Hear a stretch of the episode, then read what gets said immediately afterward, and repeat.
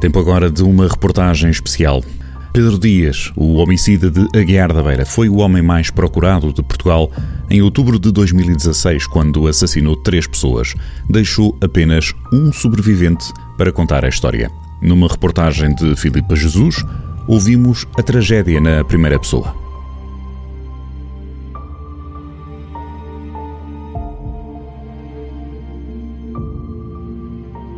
Ser militar da GNR sempre foi um projeto da minha vida. Não segui esta profissão por falta de opção. Não. Esta foi a minha opção. Esta era a minha profissão. E agora? Tenho muita dificuldade em olhar para a farda. Não sei mesmo se conseguirei voltar a vestir a farda.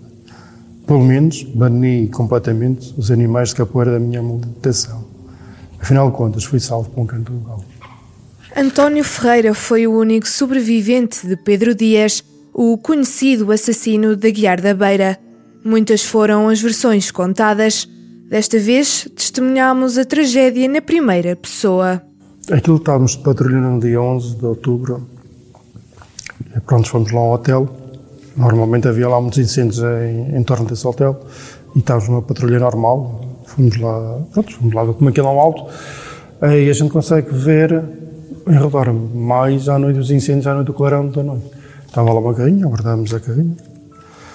Uh, o indivíduo, pronto, foram feitas as, aquelas perguntas da rotina, a pedido dos documentos de rotina. Uh, foi solicitado ao posto quem era a pessoa, se era agradível ou não era. E estávamos a ter uma conversa normal, como estamos a ter aqui, e de um momento para o outro, uh, quando a gente fomos abordar o indivíduo, há um barulho atrás da gente, eu virei-me, Caetano também devia se ter virado, com certeza. Quando eu virei para a frente, já estava a apontar a para o Caetano, dispara sobre o Caetano. O Caetano cai e depois virou a arma logo a seguir para mim. O pesadelo de uma noite entre os limites da vida e da morte estava prestes a começar. Ele obrigou-me a pôr o Caetano na bagageira do carro. Ele algemou-me a mão esquerda à pega, naquela pegazinha nos carros. Ou seja, eu ia assim, do lado do condutor e ele ia a conduzir. Depois damos umas voltas, damos ali umas voltas. A uma certa altura levamos para um ermo, levamos para um ermo. Lá um pinheiro encostado, pronto, encostado, esse pinheiro até secou. Uh, ela manda-me algemar ao, esse pinheiro, estou-me a algemar. E quando, ao mesmo tempo, vou-me algemar, o pé esquerdo anda, pronto, cai-me, punhou ali um bocado de terra mais solta, abaixou um bocado e ouço um estalo no, no ouvido. De ficar para mim já foi. Uh, assim o corpo e querer ir para o chão. Uma pessoa tenta se ali agarrar alguma coisa para ficar ali firme, mas não consegue, o corpo descai. Eu fiquei com a cara assim no chão, ele arrasta-me a um sítio mais baixo, começa-me a tapar com vegetação local, os gestos, as pedras, e eu ali depois desmaiei. De regresso à realidade, António Ferreira vagueou pela Serra da Lapa até encontrar uma razão para lutar pela sobrevivência. Quando me levantei, tinha a sensação de haver muito sangue a escorrer tirei a blusão, tirei o polo, enrolei o polo à cabeça, para, para ver se estancava o sangue. E depois andei ali perdido. Ou seja, o carro supostamente foi para cima, eu andei para baixo. Só que andei ali tempo infinito perdido na serra. Eu lembro-me de dar caminhos, voltar para trás, quer aqui, quer além. E uh, passado umas, umas horas, passar ao pé de uma charca d'água. Ao passar ao pé da charca d'água, tive, tinha medo de cair. Porque a durante a noite não tem tanta percepção o que nos rodeia. E, aliás, também há lá como há javalis e lobos e, e, o sangue, o aroma do sangue é toxicado. E, e à noite uma pessoa também não sabe o que é que podia acontecer. Lembro-me de passar essa charca, tive medo de lá cair, fui um bocadinho mais à frente, subi lá um penetro, escorreguei cá para baixo, voltei outra vez para a charca e quando cheguei ao pé novamente abaixo, aí que eu pensei que era mesmo o fim.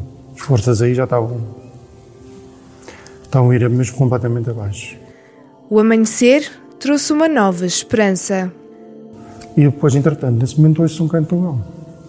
Um cão.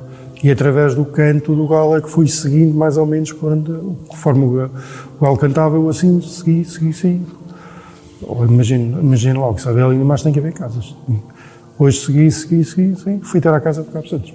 Porque naquele momento que ouvi o galo a cantar, parece que houve aqui uma força aqui dentro que nos dá mais ânimo para a gente, para ser dele, vale. Porque se não fosse o Galo, ainda não lá, continuava.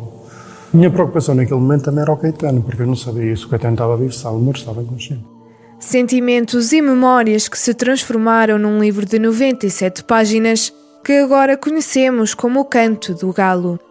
O Canto do Galo é uma forma de homenagear os animais de capoeira, visto que eu fui salvo por um, por um galo e, de certa forma, estou a homenagear o galo. São muitas páginas? Porque isto está aqui tudo ao pormenor, exatamente o que aconteceu naquela noite. Uma, uma era sair pela comunicação social, saía assim uma coisa muito alta. Aqui está mesmo os pormenores que aconteceu naquela noite. E quem já o leu, por um lado já me disse que gostou, e por outro lado sente a imensa pena da história em si. Havia muita especulação na comunicação social. Havia no campo, porque eu praticamente, eu, quando me aconteceu aquilo no dia 11 de outubro, eu fui para o hospital, estive lá cinco dias, depois saí, aí pronto, fui para casa, a minha recuperação lá, e depois, como eu não falava, como ninguém me ouviu falar, simplesmente ouviam a ele, e eu, como nunca falei, havia muita especulação em torno do que é que tinha acontecido, inventou-se muita coisa. Eu fui o único sobrevivente naquela noite. O Canto do Galo a história de sobrevivência de António Ferreira, escrita com todos os detalhes da noite de 11 de outubro de 2017.